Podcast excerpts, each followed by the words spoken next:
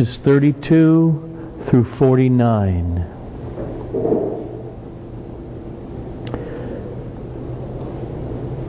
Two others who were criminals were led away to be put to death with him. And when they came to the place that is called the skull, there they crucified him and the criminals, one on his right and one on his left. And Jesus said, Father, forgive them, for they know not what they do. And they cast lots to divide his garments. And the people stood by, watching. But the rulers scoffed at him, saying, He saved others. Let him save himself if he is the Christ of God, his chosen one. The soldiers also mocked him, coming up and offering him sour wine and saying, If you're the king of the Jews, save yourself. There was also an inscription over him. This is the king of the Jews. One of the criminals who were hanged railed at him, saying, Are you not the Christ? Save yourself and us. But the other rebuked him, saying, Do you not fear God, since you are under the same sentence of condemnation? And we indeed justly, for we are receiving the due reward of our deeds. But this man has done nothing wrong. And he said, Jesus, remember me when you come into your kingdom. And Jesus said to him, Truly I say to you, today you will be with me in paradise. It was now about the sixth hour, and there was darkness over the whole land until the ninth hour, while the sun's light failed and the curtain of the temple was torn in two. Then Jesus, calling out with a loud voice, said, Father, into your hands I commit my spirit. And having said this, he breathed his last. Now, when the centurion saw what had taken place, he praised God, saying, Certainly this man was innocent. And all the crowds that had assembled for this spectacle, when they saw what had taken place, returned home beating their breasts. And all his acquaintances and the women who had followed him from Galilee stood at a distance watching these things. Let's pray. Father, it is an ominous thing over these last couple months to come to the central reality of all existence the cross of your eternal Son. So this morning, may we again, in our meditation upon it, see the beauty, the glory, the horrific wrath that we deserved. And that glorious gospel hope for all who will believe in this message to the glory of your Son and to our eternal happiness. We pray. Amen. Over the last few sermons, as we've moved through the stations of the cross, hopefully many thoughts and feelings have arisen in our hearts, like grieving over our own sinfulness that put Jesus on the cross. Like the reality of God's holy, righteous judgment that required such a price as we have seen here in the Gospel of Luke at the expense of his Son. And that there would be a deep affection and thankfulness for the love of our Savior that He has for us, that He went willingly laying down His life for sinners.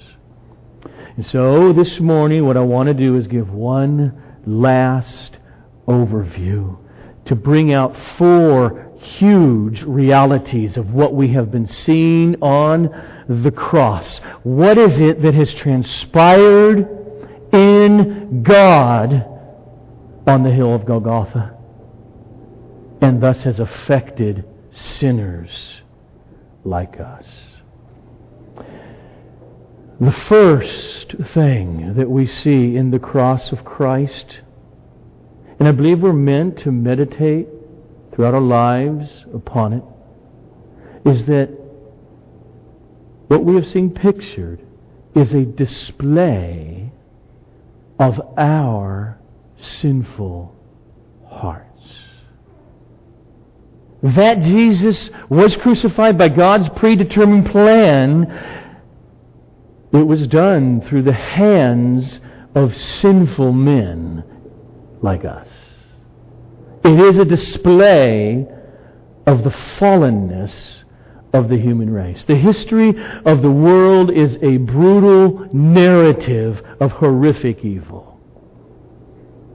Of the systematic torture of dissidents in Saddam Hussein's regime over the last couple decades in Iraq, of the Soviet gulags of the 20th century, and of that system of government that systematically murdered at least 30 million people, of the Nazi death camps, where 7 million were murdered by the state, of Chairman Mao's regime and cleansing of China at least 60 million innocents murdered. Or of the senseless mass murder of children in a schoolyard or moviegoers by evil individuals. But all of those things, as evil as they are, nothing stoops as low as when we, creatures, killed the Creator who became a human being.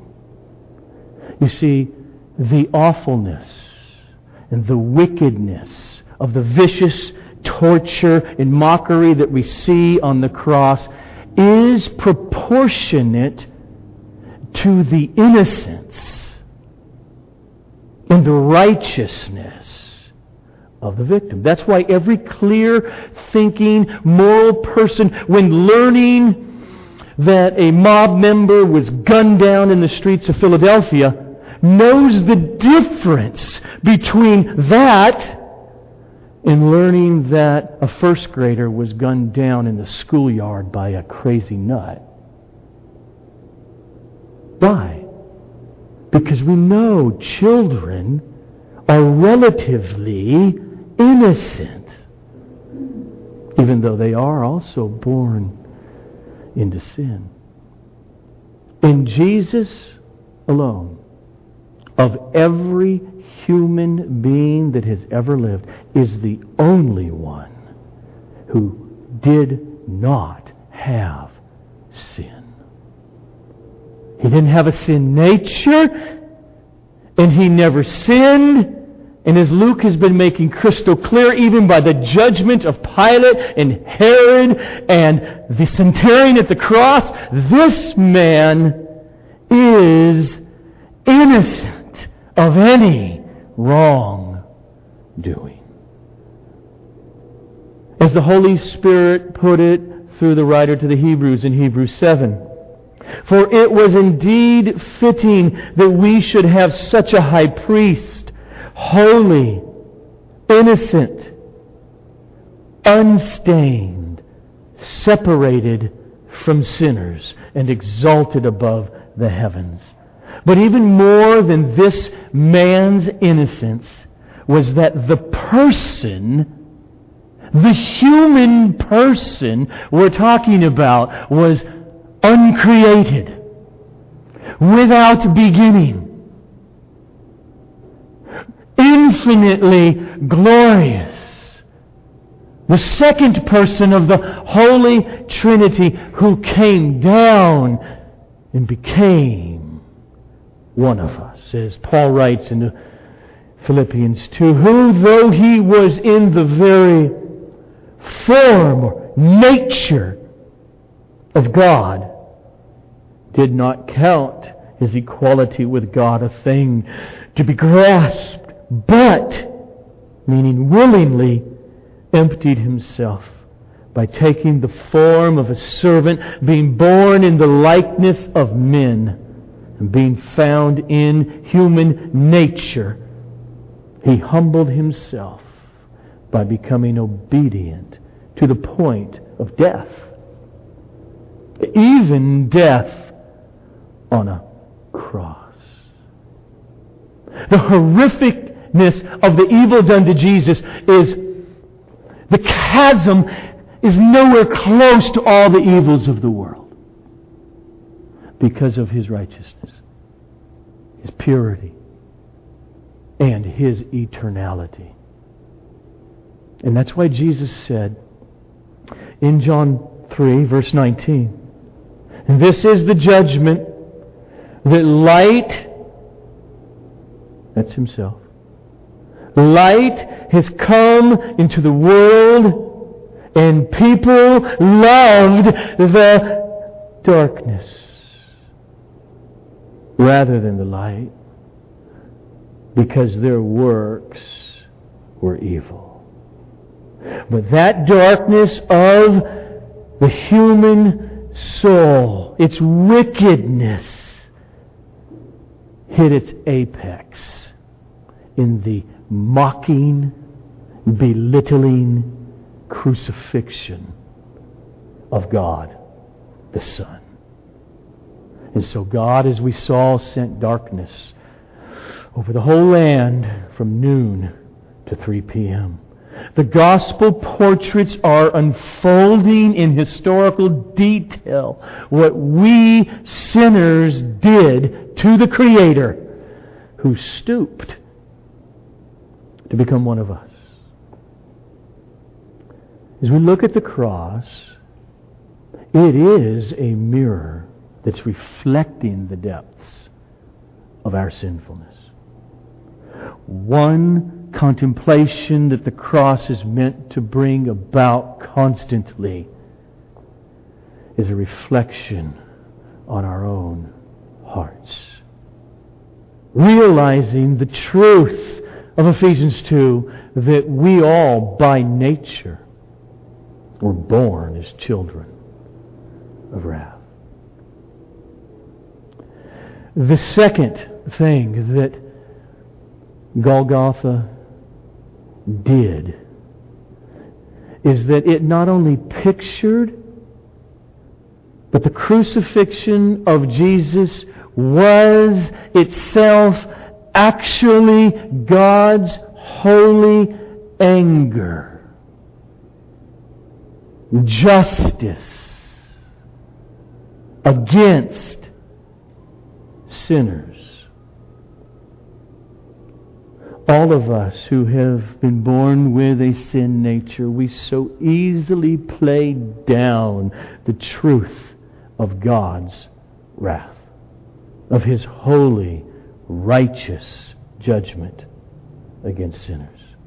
And part of the evidence of our sinfulness is that we tend to feel and to think, I'm not really that bad. Come on. And that leads us to ignore God's wrath. It leads us to not really believe or understand why God would be so bent out of shape in our sinfulness. In popular American evangelicalism, even for those who still believe in the biblical doctrine of an eternal hell, often never speak about it. The mantra goes in present day Christianity no, no, no, no, don't do that. God is love. And let's just say that. It's true. God is love. And He is holy, and He is just, and He is wrathful. There's no contradiction in God in that.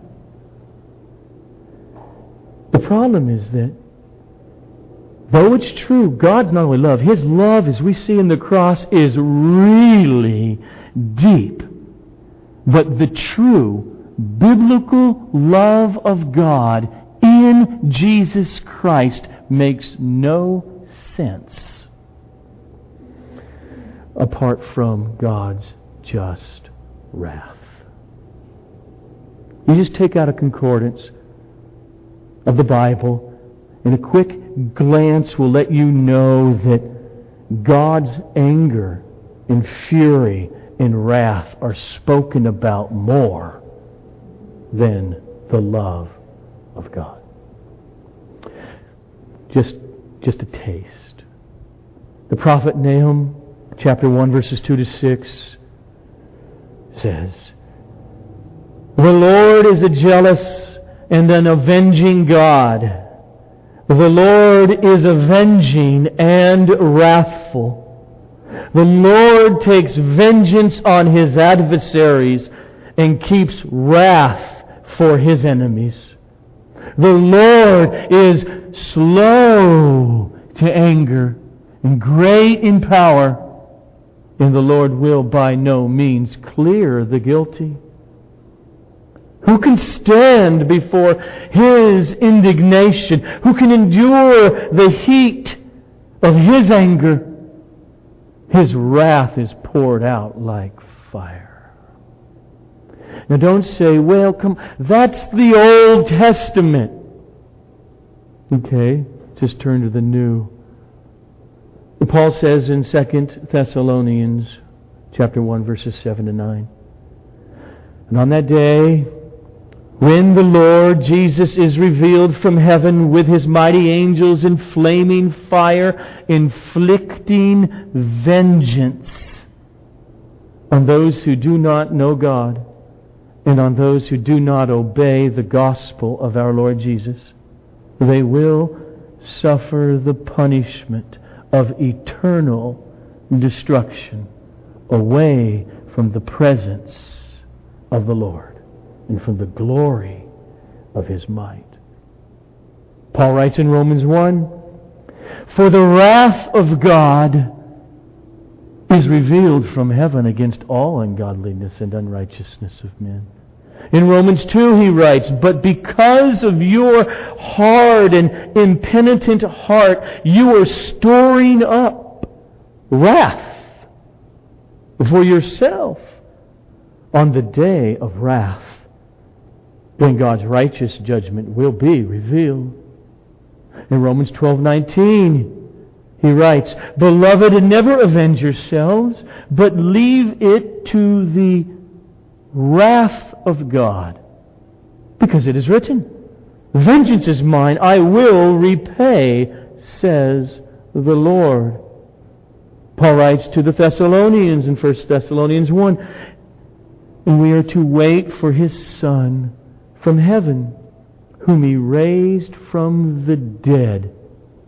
Now here's the cross. That is Jesus who delivers us from the wrath that is to come.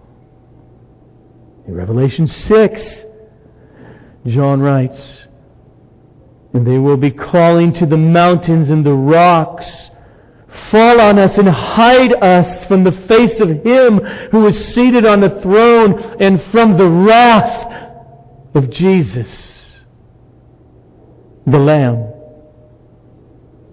For the great day of wrath has come.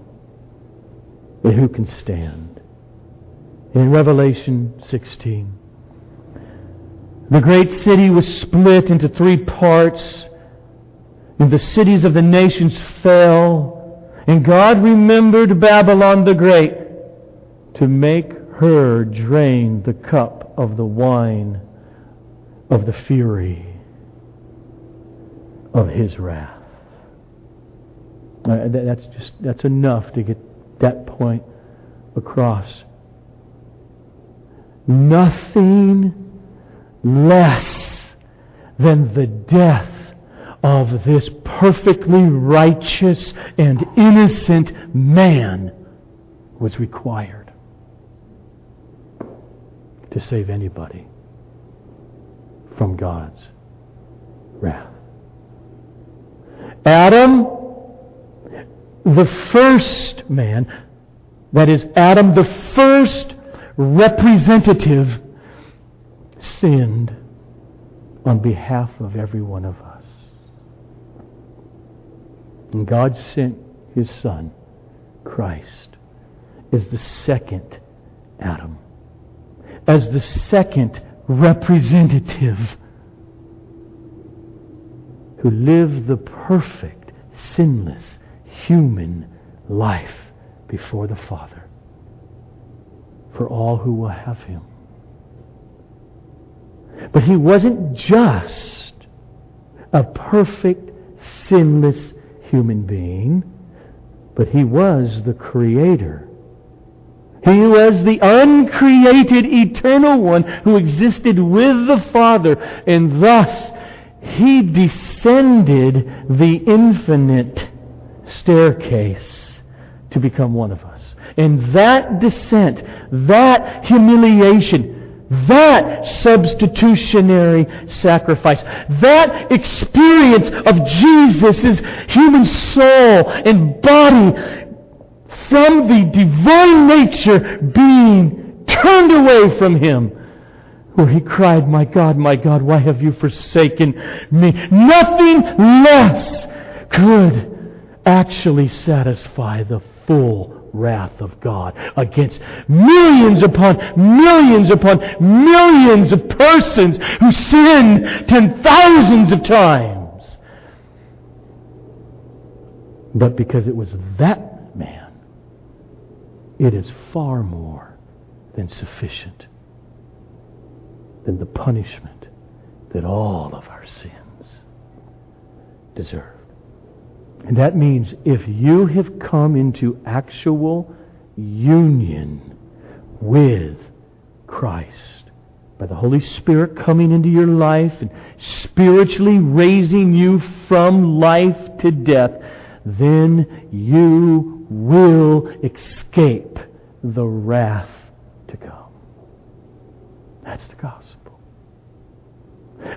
That's what Paul means in Romans 8:1. There is therefore now no condemnation for those who are in Christ Jesus. That's what he's talking about when he wrote in Romans 5 verse 9. Since therefore we have now been made righteous or justified by Jesus' blood, much more shall we be saved by him from the wrath of God.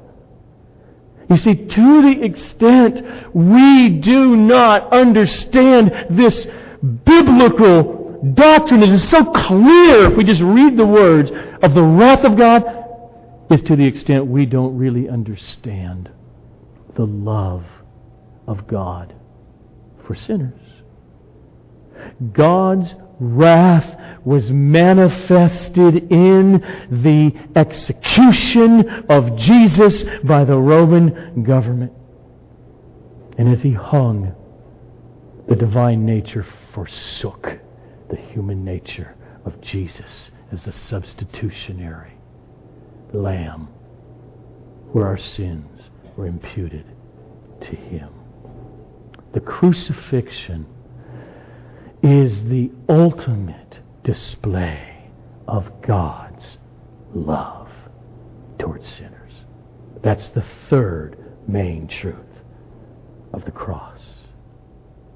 God's desire to never deny himself, to never deny his godness, his holiness, his justice, that desire, coupled with his desire to love sinners, made a way for him to satisfy His justice, uphold His justice, and at the same time reconcile wrath deserving sinners, so that He would then adopt them as sons and His daughters in order to lavish them with His love forever and ever and ever. That's what the cross is. That's what Paul says in Romans 5. God's love has been poured into our hearts through the Holy Spirit who has been given to us. And watch the connection. Why? Because while we were still weak, at the right time, Christ died for the ungodly. He prayed, Father, if it be your will, remove this cup from me. Nevertheless, not my human desires that are coming up right now at the dread of what is coming, but your will be done. He got the answer. There was no other way. And so Jesus drank the cup of God's holy wrath. Don't miss it because of his love for Peter. Or James. Or Aurelius Augustine. Or Martin Luther. And if you belong to him, put your name right there. J.I. Packer, in his book, Knowing God, writes about the love of God. Quote,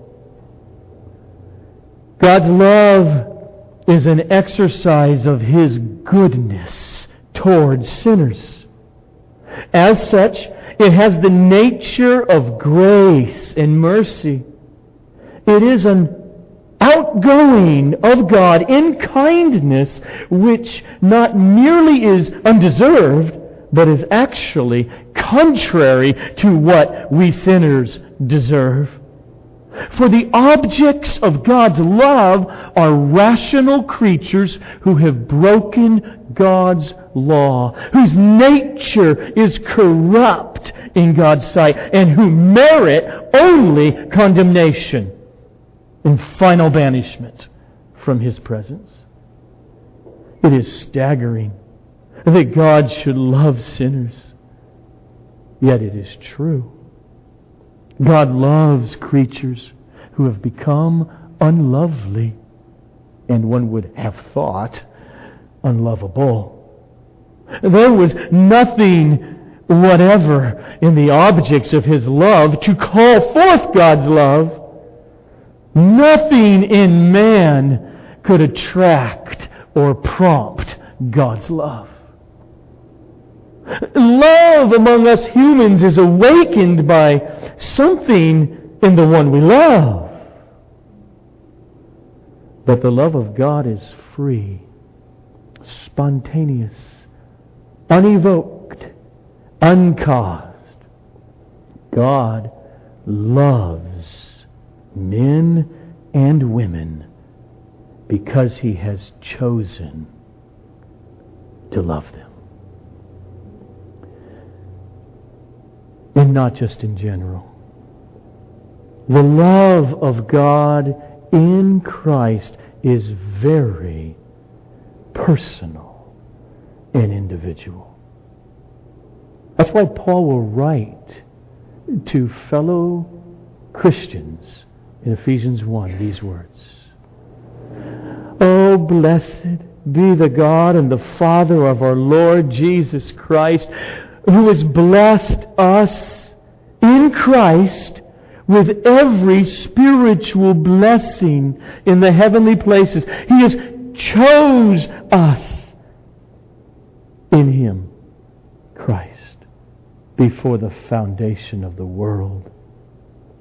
In love, He predestined us for adoption as sons through Jesus Christ according to the purpose of His will, to the praise of His glorious grace, which He has blessed us in the Beloved. And so think about what's going on on that hill of Golgotha as Jesus cries out, My God, my God, why have you forsaken me? Okay, now if you have come to Jesus, you got an idea maybe when that happened, maybe you don't if you came young, but if you think about your coming to faith in Jesus, where your life was changed. Okay, now go back 2,000 years to the cross again. It is what we have been seeing that is the cause of your coming to Jesus. He purchased it. Your coming to Jesus was the result of God's loving you while you were yet sinful. The cross is about God loving you, believer, very particularly. That's why Paul will write a letter to us Christians. Now, he was writing to the ones that were in Thessalonica back in the 50s, the first century. And he says this Oh, but we ought always to give thanks to God for you, brothers, Christians who are beloved by the Lord. Why? Because God chose you as the first fruits to be saved through sanctification by the Holy Spirit and your belief in the truth. God's love for believers is so deep, it took the death of his Son. And no wonder Paul therefore exclaims in Romans chapter 2, But God, being rich in mercy because of the great love with which He loved us. Made us alive together with His Son, Jesus Christ. Do you know the love of Jesus? Do you know and trust His love for you?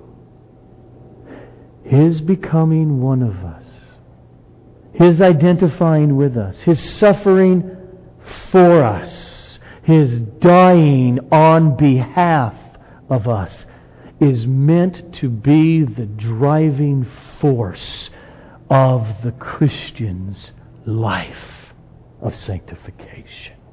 Throughout. L- listen to what Paul tells us who believe in Ephesians 3. So that Christ may live in your hearts through faith. That you, believer, being rooted and grounded in love, you may have strength to comprehend with all the saints what is the breadth and the length and the height and the depth and to know the love of Christ. It surpasses knowledge so that you may be filled with all the fullness of God. The Christian life is about not just coming to faith, but pursuing to know Him personally, to grasp the impossible, yet more and more every day of how deeply He loves you. And not only that, we are left in sinful bodies with a sinful soul and sinful desires, though we are born again. Has anyone experienced that? Golgotha is the centerpiece of how you are to wake up every day and fight sin and temptation that so easily knocks you down. Because Christ lives in you. You're like a schizophrenic.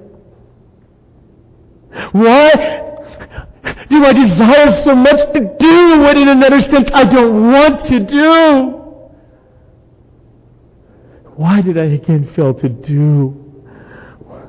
Oh, what I know I want to do, but I don't. Fight it. Here, Paul, how do you do it, Paul? How do you fight lust? How, how do you fight not wanting to forgive those who keep destroying your ministry? How do you fight flying off the handle? Or when you do, Paul, how do you fight condemnation of your soul? Here's his strategy Galatians 2. For through the law, I died to the law so that I might live to God. You see, my strategy is I have been crucified. Oh, it was central to him. You got to understand, Paul, unlike us, Paul saw thousands of persons crucified living in the Roman Empire and traveling. I have been crucified with Christ. It is no longer I who live, but it's Christ who lives in me. So when I wake up every day, the life I now live in the flesh, I live by faith, trust in the Son of God. Now, he could have stopped there, but he had a vision in his head. I live by faith in Jesus, who loved me and gave himself up on a cross for me. So when I'm tempted to hold a grudge, I close my eyes and I pray. And I look at the meaning and the reality of the cross of my Savior who loved me. And I see my sin put him there. He died to save me from what I deserve. And he told me Forgive them. Don't take your own revenge, but trust God and leave it into His wrath. So I live by faith. I live by trust in the Son of God who loved me. The cross of Jesus is the proof of God's love for every believer. And no matter what happens in your life, the cross in your cancer, in tragedy, in relationship pain, in your own battles and losses of sin. The cross is the proof of God's love for you. Even if the state executes you, like they did Paul, or like they did Peter. See, the Apostle John who was standing there at the foot of the cross that day, he would later write as an older man, In this, the love of God was made manifest among us. In what, John? That God sent His only Son into the world so that we might live through him. In this is love. Not that we loved God, but that he loved us and sent his Son to be the propitiation for our sins. The bloody substitutionary sacrifice bearing God's wrath against us. That's the love. And so what we've seen so far then in this sermon is, yes, we have all been born into sin and by nature we have all been children of wrath and the sinfulness of our hearts was on display in the cross of Jesus. And yes, God's perfect, holy, just wrath was released upon Jesus on the cross. And yes, for God so loved the world that he gave his only begotten Son, so that whosoever believes in him will not perish under God's wrath, but will have eternal life. And all of that is based on nothing any of us can do. It is simply because of God's great love and mercy. And it cost him dearly. But it's free to anybody who would receive it as the gift that it is. Which leads to the final thing of the cross. This love of God in the crucifixion of Jesus is revealed through the man, Jesus Christ. The man who suffered and died. Now, first, see, it is a jump to believe the gospel. What I mean is this. I mean what the New Testament teaches.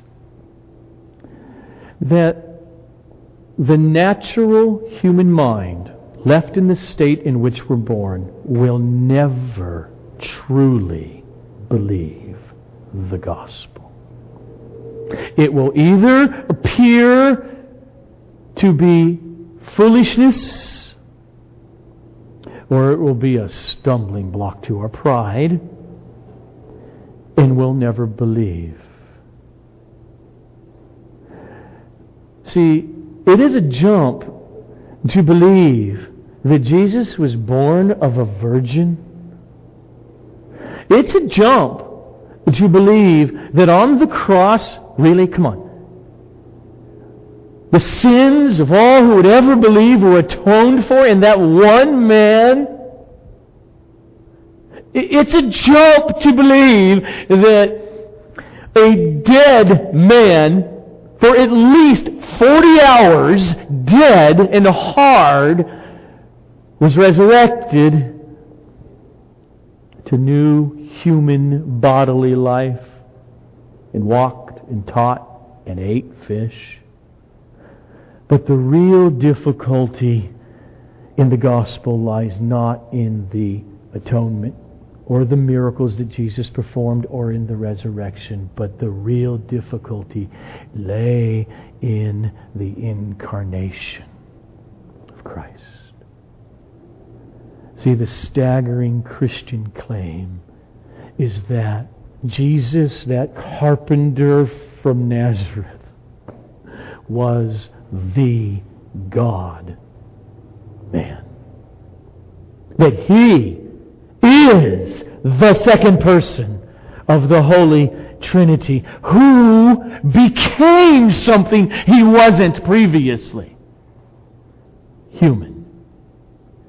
That that person, without ever ceasing to be divine in nature, took another nature to his person called human nature. The Word, as John 1 says, was made flesh and dwelt among us. And we beheld His glory, glory as of the only begotten of the Father. The eternal Son of the Father became a Jew in 4 BC. This is the real stumbling block of Christianity. And there is nothing in the fairy tales of the world, Peter Pan and Snow White, or you ever watch that new TV show, Once Upon a Time, puts them all together. There is nothing in any of those fairy tales that is as mind boggling as this reality of the incarnation Christ. And it is at this juncture, the incarnation, that many professing Christians prove themselves not to belong to Jesus Christ. Jehovah Witnesses, Mormons, Unitarians, all fall off the platform of Christianity right here. When one goes off the track of God became man, that Jesus is that one person with two distinct natures that do not mix, it is from there that all the other biblical doctrines fall apart. But once the incarnation is grasped, held to, though it is utterly incomprehensible, then the atonement, and then the miracles of Jesus, then the resurrection from the dead, and his promised future second coming makes sense. And they are at the core of genuine believers' hope. See, if Jesus is the creator of the universe, if he is God, the Son, well, actually, let me just say this. if this is true in Hebrews 1, but in these last days, God has spoken to us by His Son, whom He appointed the heir of all things, through whom also He created the world. He is the radiance of the glory of God and the exact imprint of His nature, and He upholds the universe by the word of His power and after making purification for sins on the cross, he sat down at the right hand of the majesty on high. See, if Jesus is that creator, it's not so strange that the author of life would rise to new resurrection life from the dead. Actually, it's more strange that he would suffer or die at all. And if God the Son, in his human nature, did submit to death, then it is not a large leap of faith at all to believe that his death has saving significance for every person who comes to love him. And so Jesus was a real, genuine human being. He wasn't cheating. And yet, that same person was fully divine. He came to be one of us forever. To give his life as a ransom for many. And so, as we have contemplated what happened on that day on Golgotha, this real human being was weak.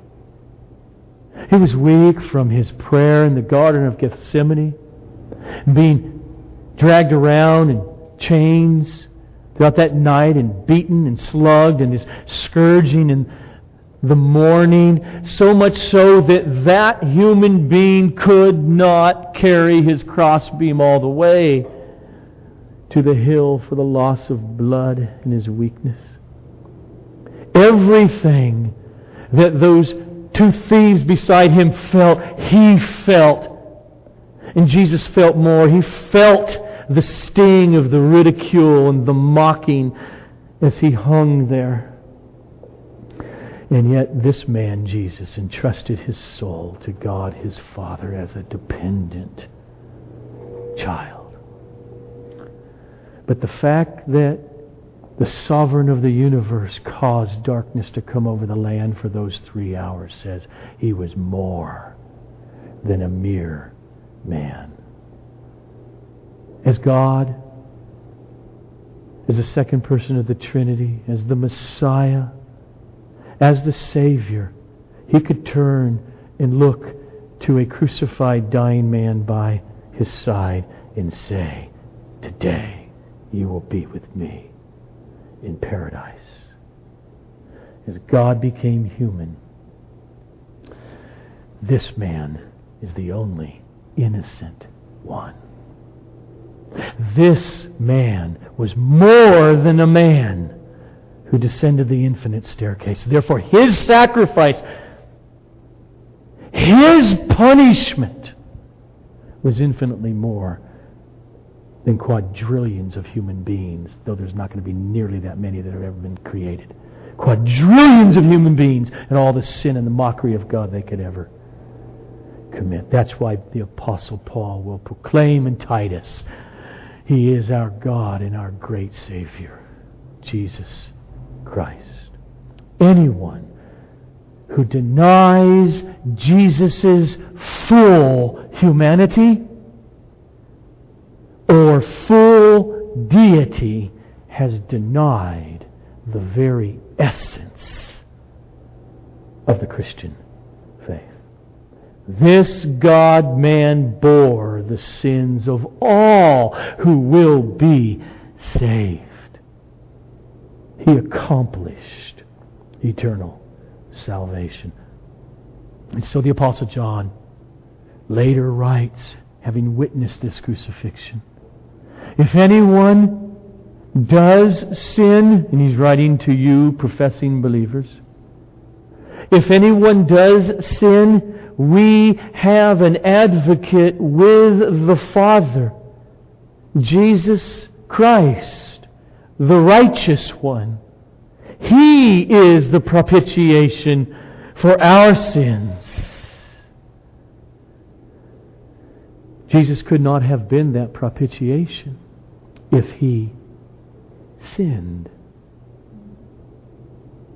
If he had any blemishes on his human soul, his human character, he would not have been the acceptable, unblemished Lamb of God who takes away the sin of the world. But by his offering himself, he fully abolished the Old Testament, Old Covenant sacrificial system because he fulfilled it. And so on the cross, right before his death, the curtain in the temple was torn in two. And the writer to the Hebrews sums it up this way in chapter 10. And every priest stands daily at his service, offering repeatedly the same sacrifices, which can never take away sins. But when Christ had offered for all time a single sacrifice for sins, he sat down at the right hand of God, waiting from that time until his enemies should be made a footstool for his feet. For by a single offering he has perfected for all time those who are being worked upon. Okay, sanctified. Is that you? then you'll make it. Chapter 9, he writes, But as it is, he has appeared once for all at the end of the ages to put away sin by the sacrifice of himself. We have all in here sinned and fallen short of the glory of God. We have all come into this world born as children of Adam. Children of God's holy, just wrath. The question is since your birth,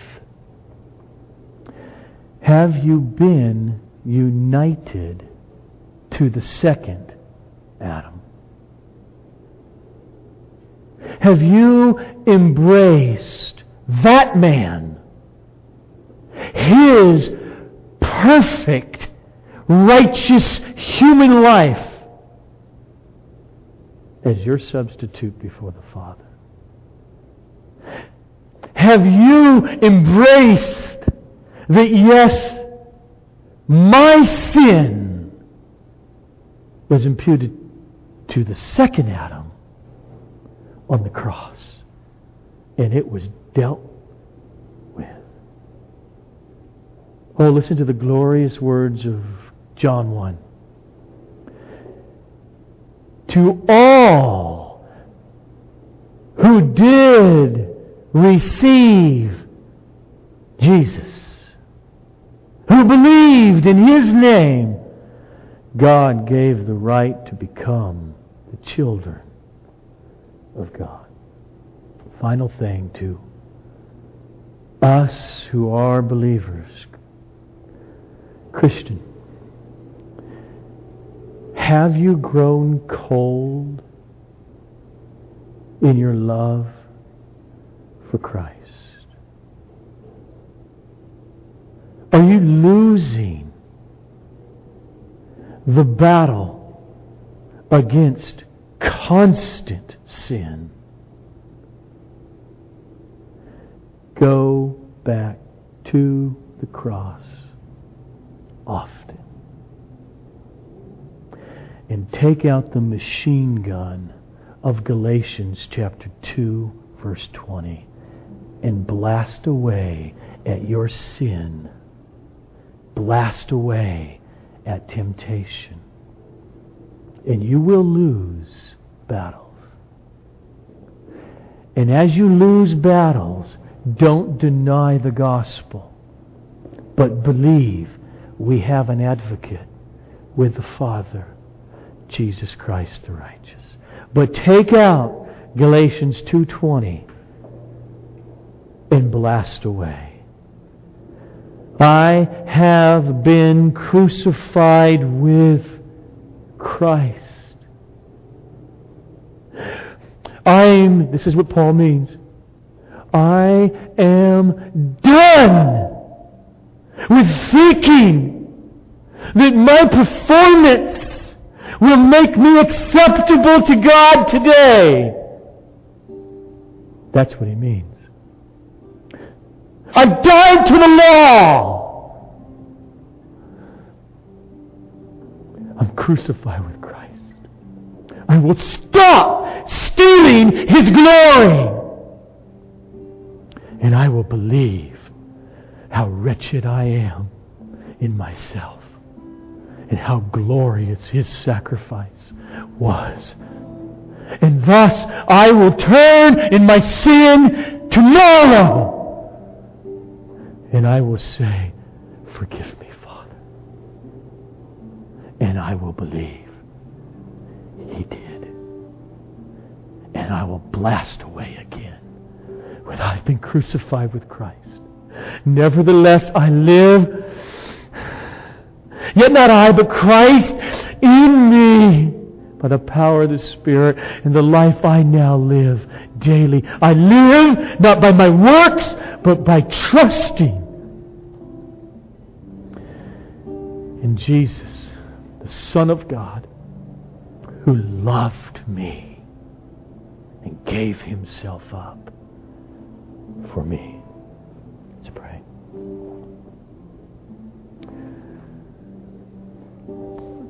Holy Father,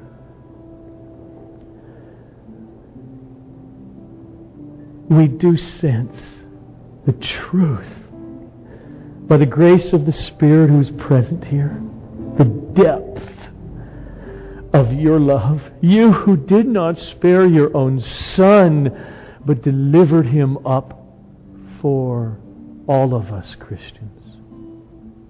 And therefore, how in the world will you not freely give us all things to persevere in our love and trust? in Him to the end. Lord Jesus, your salvation is beautiful in our eyes. To the glory of your cross, will we, by the grace of your hand, daily trust in you.